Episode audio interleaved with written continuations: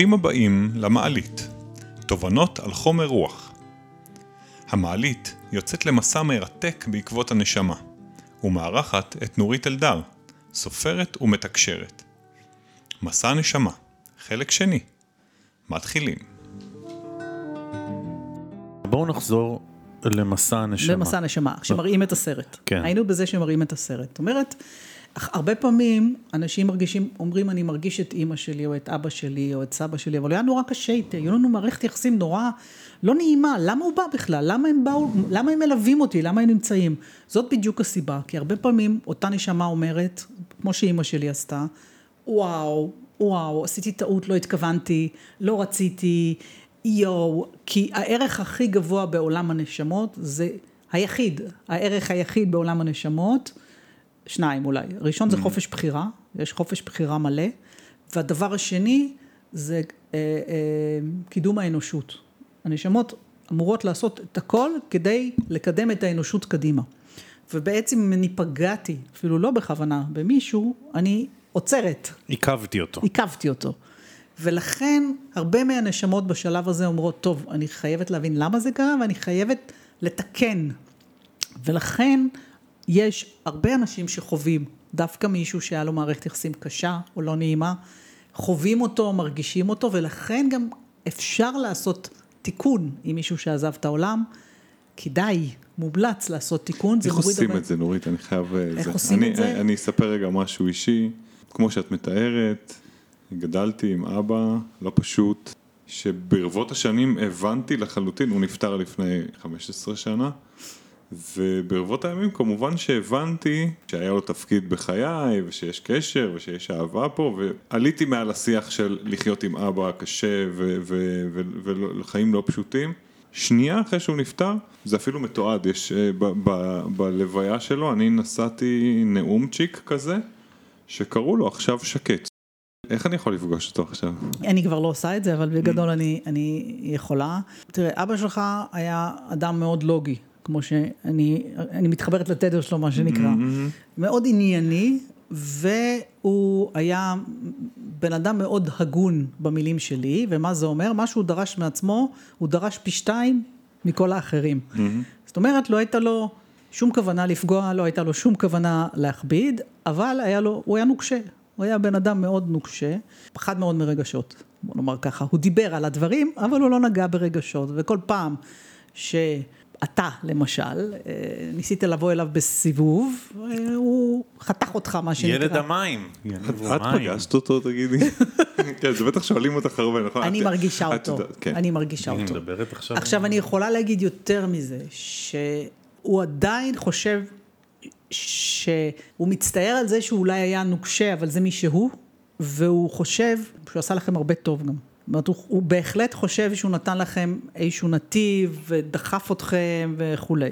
יש בו איזושהי צדקנות, סלחו לי על ה... אה, לא- לא, אותי לא צריך לשכנע כן, בזה.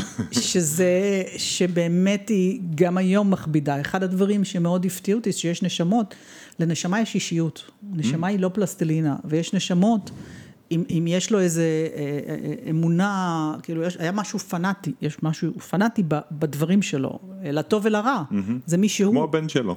אה, לא, לא, לא, לא, לא, לא, בכלל לא אותה אנרגיה, ממש לא. עכשיו, אני חושבת, טוב, אני אכנס רק עוד למשפט אחד, שזו הייתה בחירה נשמתית שלך, שלך ושלו, אתה לא סתם היית הבן שלו.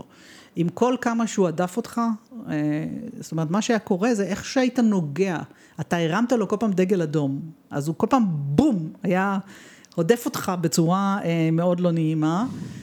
אבל הוא אף פעם לא שבר אותך. הייתה לו יכולת לשבור אותך, אבל הוא לא רצה. הוא אף פעם לא ניסה לשבור אותך, הוא ניסה לשמור את זה בשליטה מבחינתו, לשמור את זה קטן, לכוון אותך למקום, הוא באמת הרגיש שאתה יכול לסטות לאיזה משהו ואתה יכול לעוף לכל מיני מקומות, הפחיד אותו פחד לא, לא מוות. פחד ממש. מאוד פחד, פחד מאוד מאוד גדול, וסבא שלך הוא בן אדם הרבה יותר רך. אתה מאוד דומה לסבא שלך ב, במהות, הוא היה יצירתי, גם אבא שלך היה יצירתי, אבל יצירתי במקומות שהוא הרשה לעצמו. אבל סבא שלך היה אה, הרבה יותר רך, הרבה יותר זורם, ואני מאמינה שאתה תתחבר אליו ואתה מאוד תאהב אני- אני- את הדמות. אני הולך עכשיו, זה- קיבלתי משימה פה בחיים האלה ממש להתחבר. כן. מהמם. הנה כמה דברים שקרו פה. אחד, היכולת שלנו ללכת למי שיש לו יכולת להתחבר אל הקרובים אלינו ולקבל תובנות, זום אאוט, על למה קרו דברים, מה הייתה הסיטואציה.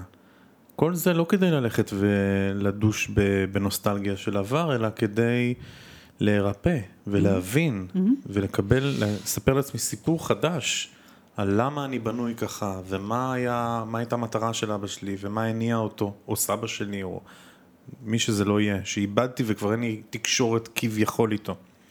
אבל מה שמעניין הוא שיש הסכמים. רמזת את זה, נכון. שיש הסכמים בין נשמות לפני שהן באות לכאן.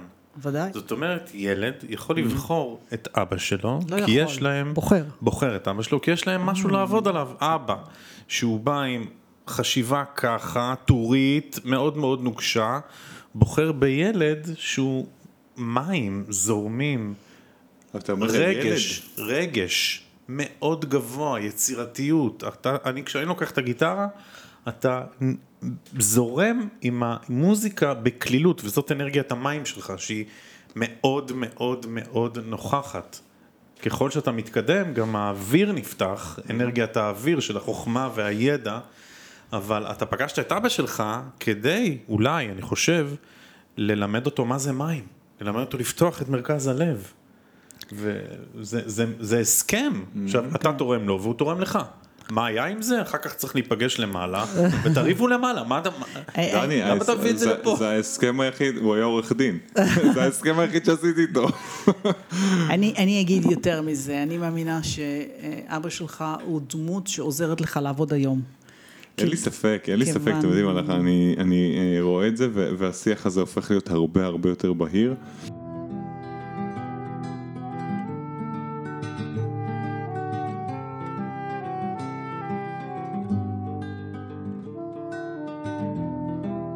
הנשמה, באמת, כמו שאמרנו, היא קודם כל מורידה את כל הזיכרונות, כי מה שקורה שם, אה, הרגשות, כיוון שאין גוף פיזי, אז הרגשות, הרגשות שייכים לעולם הפיזי. אין כאב, אין פחד, אין, כמו שאמרתי, אין תחושות פיזיות, לא רעב ולא שום דבר כזה, אין אשמה, אין חוץ שם, מאהבה אינסופית, נכון? נכון, אבל זה אהבה, זה, זה אהבה, חוויה זה לא אחרת. רגש פיזי. נכון, זה איזה מין הוויה. זה תדר, הוויה. הוויה. זה תדר. שהכל הכל בסדר, הכל בסדר, אנחנו לא יכולים לדמיין את זה, מה זאת אומרת הכל בסדר? הכל בסדר, באמת הכל בסדר. אני כן מצליח לדמיין את זה. אני לפעמים ברגעים לא רבים בחיי, הייתי שם. אפשרי. הרגשתי אפשרי. את, ה, את הנטו הזה, את הלא להיות שייך לשום דבר. לא להיות בגוף, לא להיות במחשבה, לא להיות ברגש, פשוט אתה עף.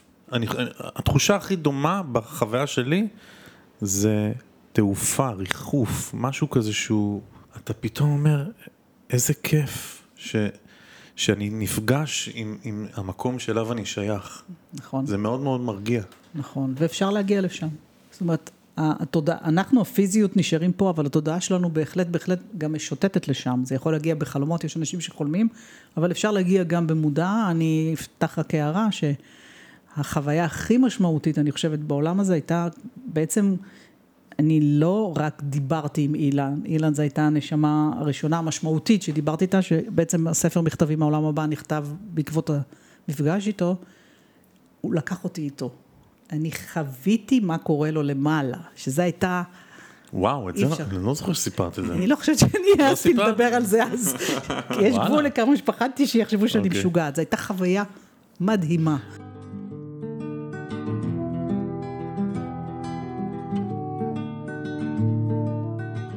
אז רגע, ספרי מה זה, ספרי לנו, מה היה קצת איתי? רכילות, היית קודם שם. כל, קודם כל. אה, אה, אה, קודם כל, זה בהתחלה אני זוכרת, כן, הוא ידע למדר, אם היו דברים שלא הייתי צריכה לשמוע, אני לא יכולתי לשמוע, רגע, יש לי שאלה, אבל- שנייה, מי זה? אילן. מה הוא? אילן, אילן אה, אה, זה בן אדם אמיתי לחלוטין, שאני, אה, שנפטר לפני שבע שנים, ואני הלכתי לנחם את אשתו. ש... זאת אומרת, הכרת אותו פה בחיים. לא, אה, אותו לא הכרתי בכלל, את אשתו הכרתי מעט מאוד, היינו ביחד בקבוצת נטוורקינג, אבל היא, היא לא הייתה חברה שלי, בקושי הכרתי אותה, והוא נפטר, אז הולכים לנחם, כמו שאנחנו הולכים לנחם, ושם סביב השולחן פתאום הוא התחיל לדבר איתי, מה זה לדבר איתי? זה הכל בראש, אני לא, גם, גם את אבא שלך אני לא, זה הכל בראש כן. אצלי. הוא התחיל לדבר איתי, והוא אמר לי, אני רוצה שתפגישי ביני לבין דנה. עכשיו, זה היה סוד, החברים שלי לא ידעו את זה, שיש לי את היכולות האלה. דנה זאת, ודנה זו אשתו, אשתו. אלמנתו, והיא שמאית מקרקעין, שבעיניי היה המקום הכי הכי רציונלי שיכול להיות, ואמרתי יופי, עכשיו אני צריכה להיחשף דווקא מול מישהי שהיא כזאת רציונלית, אין סיכוי, ובערך כל, ה, כל השבעה אני התווכחתי איתו אם אני כן אה, אעשה את זה או לא. ולמזלי, חברה טובה שלי ישבה מולי, שמכירה את היכולות, ואז היא אומרת לי, תגידי לי, עם מי דיברת כל המפגש? אני אומרת לה, מה זאת אומרת? היא אומרת, אני ראיתי שאת מדברת. אמרתי לה, דיברתי, אמרתי לה, דיברתי עם אילן, ואז היא אמרה, מה הוא אומר? כאילו, היא לא, לא הייתה בשוק. כן. ואז היא אמרה לי שדנה מאוד ביקשה, אם מישהו יכול לחבר אותה לאילן, אז היא מבקשת את זה, ואז הלכתי בלב דופק ואמרתי לה, בואי ניפגש, וישר היסטוריה, נפגשנו.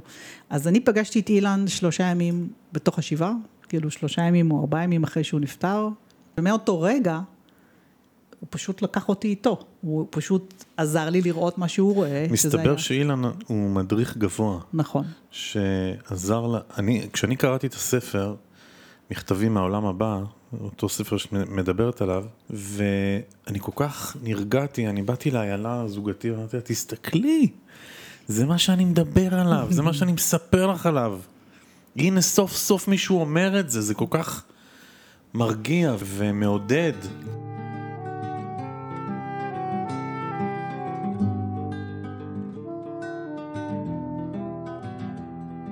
בואו נחזור אל המסע. כן. זהו, מה, מה רואים שם במסע הזה? אז קודם כל? אני... הראו לי את הסרט. הדבר, הדבר הכי מפתיע שהצבעים הם לא אותם צבעים שלנו. נגיד הירוק, אין שם דשא נובל. זה מין ירוק, אני לא יודעת להסביר את זה, זה מין ירוק, בכלל ירוק חזק כזה. זרחני. אה, כמו זרחני, אבל לא. או למשל... סטיקלייט, מה זה ירוק? כן, אני לא יודעת. להסביר. אין- את הצבע הזה. אני לא יודעת להסביר את זה. או למשל האור, הוא אור בוהק ואפלולי ביחד. לך תבין, לך תבין. שרב. ואחת, ואחת השאלות ששאלתי, כאילו, אחת השאלות הראשונות אה, ששאלתי, אה, יש שם מקום שנראה פיזי, אתה הולך, אתה רואה דשא, אתה רואה פרפרים, אתה, אתה רואה אנשים, אני, אני ראיתי אותם כאנשים. שאלתי את אילן אם הוא רואה אותם כאנשים, הוא אומר לא, הוא רואה אותם כאנרגיות, אבל מבחינתו הם כמו אנשים. והם עושים דברים דומים למה שקורה כאן. הם לומדים, הם, הם משחקים, הם הולכים כאילו, הם יושבים, בכל, כאילו, הם לא אוכלים, אבל יש להם סיטואציות חברתיות סביב, סביב כאילו אוכל, כמו פאב, יש להם פאב, הם לא שותים שם, אבל הם קוראים לזה בוא נלך לפאב, כן. גדול. אז אחד הדברים המאוד משעשעים, שאני אמרתי לו, טוב, תגיד לי מה סדר היום שלך. אז הוא אומר, אין סדר יום. אמרתי לו, מה זאת אומרת? אומר, אין יום ואין לילה. אין יום ואין לילה ואין... זה אחד ארוך, אנחנו לא ישנים. אוקיי, כבר ראשון. הוא אומר, ודבר שני, אין לנו זמן. כיוון שאני אנרגיה, אני לא צריך להגיע מפה לחיפה. אני רוצה, אני עכשיו פה, אני רוצה, אני עכשיו בחיפה. אז הכל, יש רק הווה. אין עבר, אין עתיד, חיים את הרגע.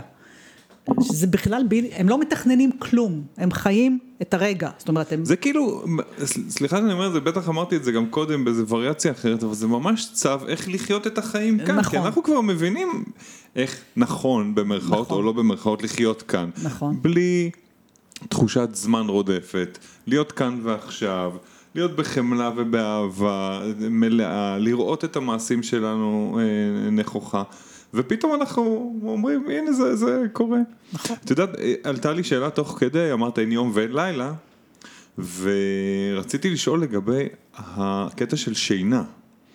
הרי כש, כשאנחנו הולכים לישון, משהו קורה, נכון? יש איזה דיבור שמשהו קורה עם הנשמה, הנשמה יוצאת לאיזשהו מסע, הולכת לאיזה טיול, חוזרת, עושה, עושה משהו.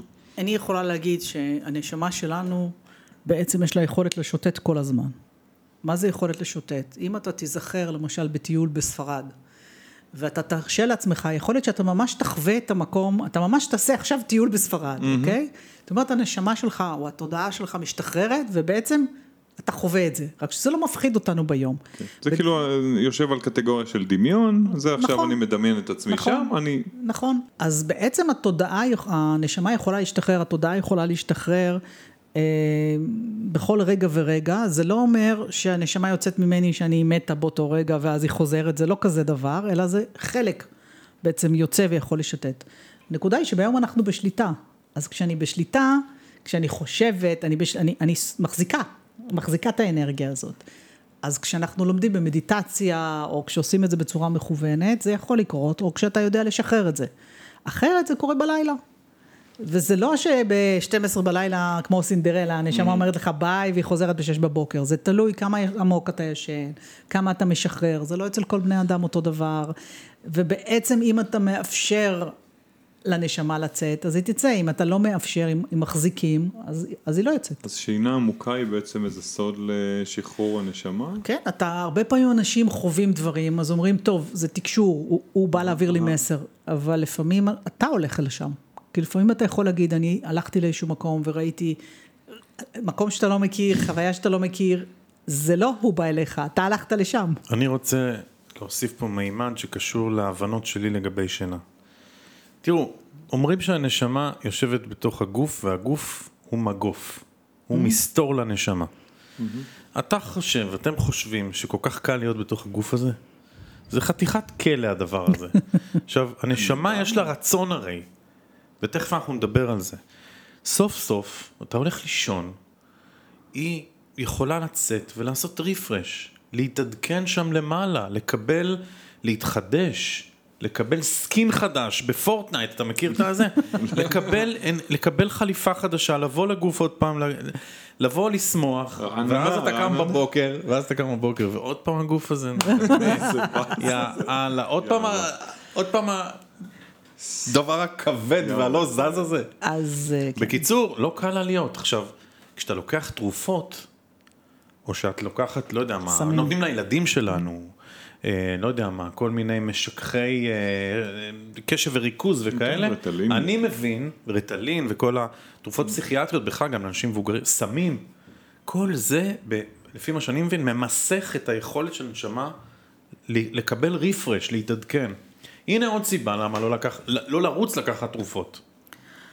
אה, אני מציעה שנשים ערבון מוגבל, כי אתה... כן, כן, נכון. ברור שיש מצבים, בואו נדייק את זה, יש מצבים שאנחנו צריכים, אבל גם... ככל שאני קורא ומבין, כן. תעשיית התרופות היא בחלקים נכבדים ממנה עושה נזקים לאדם, מנציחה מחלות, אנחנו יכולים להירפא. באמצעים עצמיים שלנו, לא חייבים תרופות, אני לא אומר לקהל לרוץ להפסיק לקחת תרופות, צריך ללמוד ולהכיר טוב טוב מי אני ומה אני רוצה לעשות ואיך אני רוצה להירפא ולהתנתק מתרופות, אבל מה שאני יכול להבטיח, ויש לי תחושה פנימית, אתם יודעים מה? תחושה פנימית שאם אני, אני לוקח תרופות, אני עושה לעצמי הנחות ואני ממסך את היכולת שלי להתחבר, לקבל רפרש, להתרענן ולבוא לפה לחיים במיצוי עמוק יותר של הזדמנויות, של, של הגשמה. אה, שוב, אני אומרת, תראו, אנשים שואלים אותי, לפעמים באים אנשים לקורס תקשור והם לוקחים תרופות, אין מה לעשות. Mm-hmm. לא זה מה שעוצר, תלוי, אלא אם אתה לוקח כמויות מאוד מאוד כבדות, אה, יכול להיות שזה קצת מקשה, אבל מחשבות יכולות למסך לא אמונ, פחות. אמונות מגבילות. אמונות, כן. אמונות, לאו דווקא מגבילות, כן, זה אמונות יכולות מאוד למסך, אסור לדבר עם אלה שמעבר, זה לאו דווקא אמונה מגבילה, יש כאלה חושבים שזה אמונה לא מגבילה, אבל זה, אבל זה לא מאפשר. בדיוק. אוקיי, אם אנחנו... נכון. אוקיי. אה, בסופו של דבר, אני רוצה להגיד שהנשמה יודעת בדיוק לאן היא נכנסת. הנשמה יודעת בדיוק לאיזה אדם היא הולכת, זה לא מקרה. זה סוג של הסכם הנשמה בוחרת את כלי הרכב, אוקיי? כמו שאנחנו בוחרים מכונית, הנשמה יודעת למי היא נכנסת.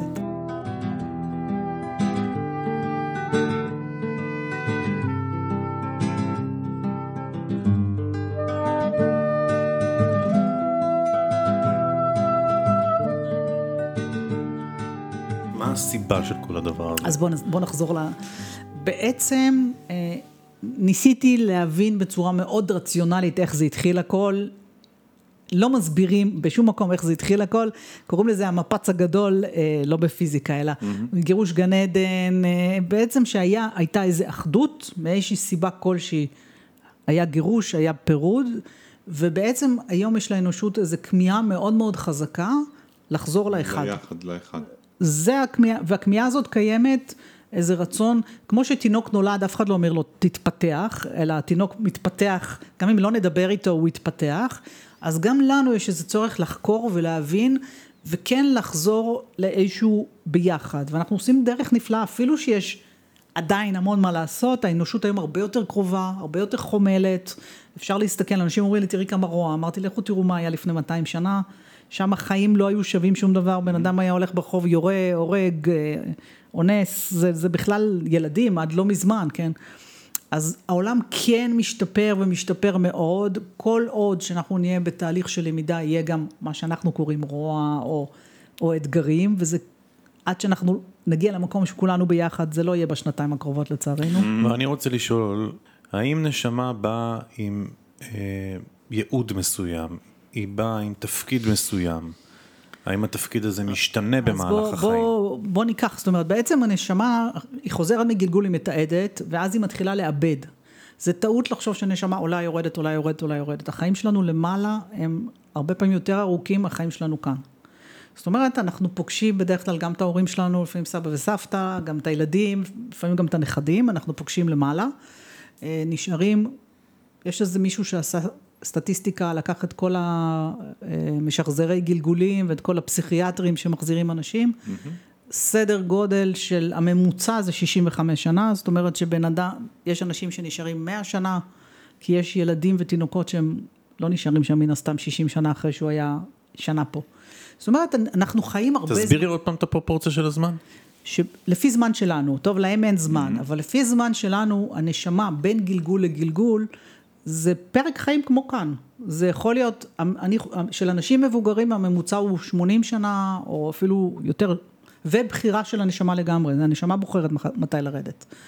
אז בעצם יש המון לימוד, כל העיבוד של מה שהיה והפקת לקחים נעשה למעלה.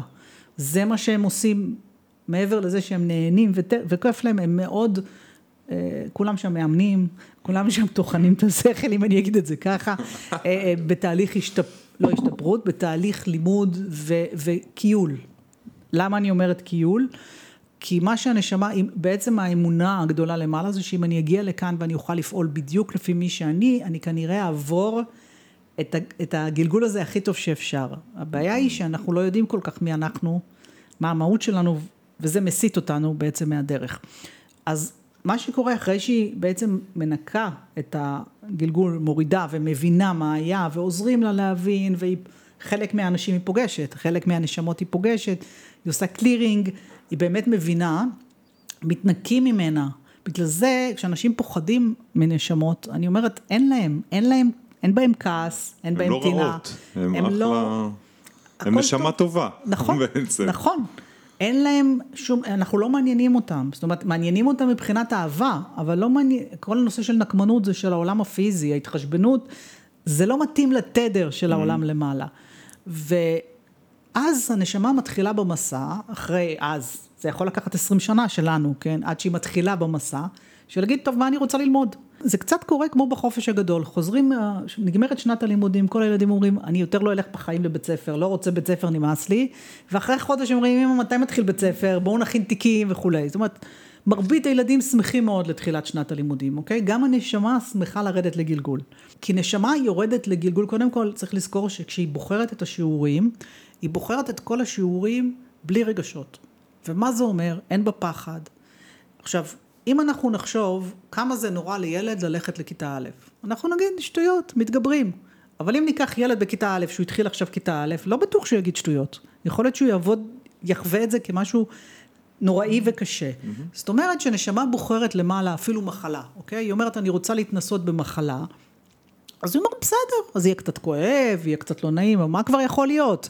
זאת אומרת, היא בוחרת את זה באמת מהמקום של ללמוד.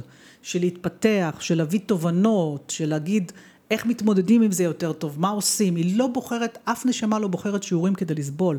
סבל זה לא מונח בכלל שקיים למעלה, להפך.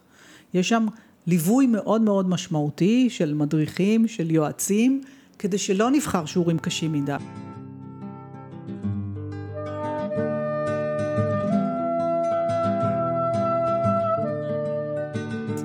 כל נשמה יש לה התפתחות. זה כמו שלא תיקח ילד בכיתה א', תכף, ו- ותשלח אותו לכיתה ו', אלא תגיד לו א', ב', ג', גם ההתפתחות שלנו למעלה היא, היא לא לפי כיתות, אבל לפי כיווני התפתחות. ואם תוך כדי החיים אני מגלה שבעצם לא טוב לי ואני לא רוצה להיות פה, ואני רוצה לצאת מהחיים, זה היה תכנון של הנשמה?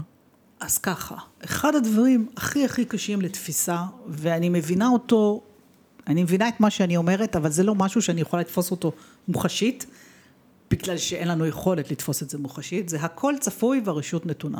זה אחד הדברים שקיימים בכל הדתות, בכל האמונות, באופן גורף, וזה גם מה שקורה למעלה.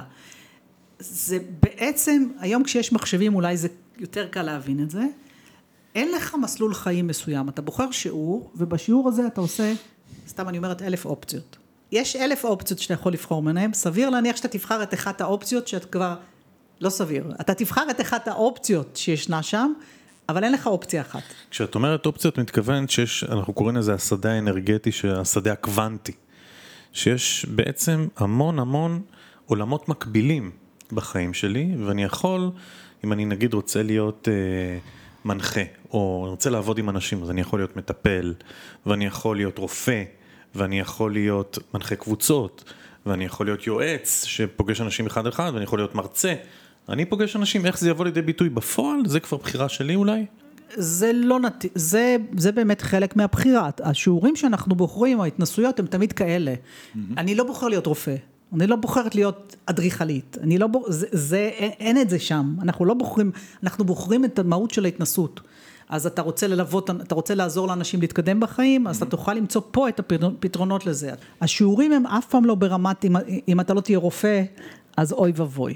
אני מדברת על משהו אחר, אני מדברת על זה שאוקיי, אני בחרתי ללמוד אדריכלות, וזה היה נראה לי הדבר הכי נכון לי. אחרי כמה זמן אמרתי, אופס, מה אני עושה פה?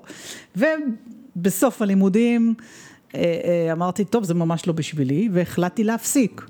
האם הנשמה שלי ידעה מראש שאני אפסיק? לא יודעת להגיד.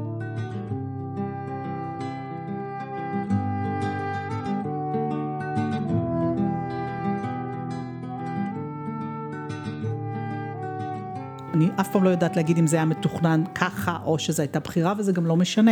כשהנשמה שלי בוחרת שיעור, היא בוחרת אופציה אחת שאני אמשיך, אופציה אחת שאני אפסיק, אופציה אחת שאני אמשיך ואחרי שנתיים אני אעזוב, אופציה אחת שאני אמשיך. אני חושב שזה אין סוף מסלולים אפשריים. נכון, אני לא חושב שזה אין סוף אבל יש המון מסלולים. המון, אוקיי. רגע, אני רוצה לדייק פה משהו. אני, לפי התחושה שלי, כשאנחנו באים לגוף היום, יש לנו פחות אפשרויות סטייה, פחות אפשרויות ברבור בדרך, כי הבריאה מבקשת מאיתנו לדייק. זאת אומרת, אם אני אלך עכשיו במרכאות להשחית שלוש או ארבע שנים אדריכלות, אבזבז את הזמן שלי, אני מתישהו אקבל רמזים שאני לא בכיוון.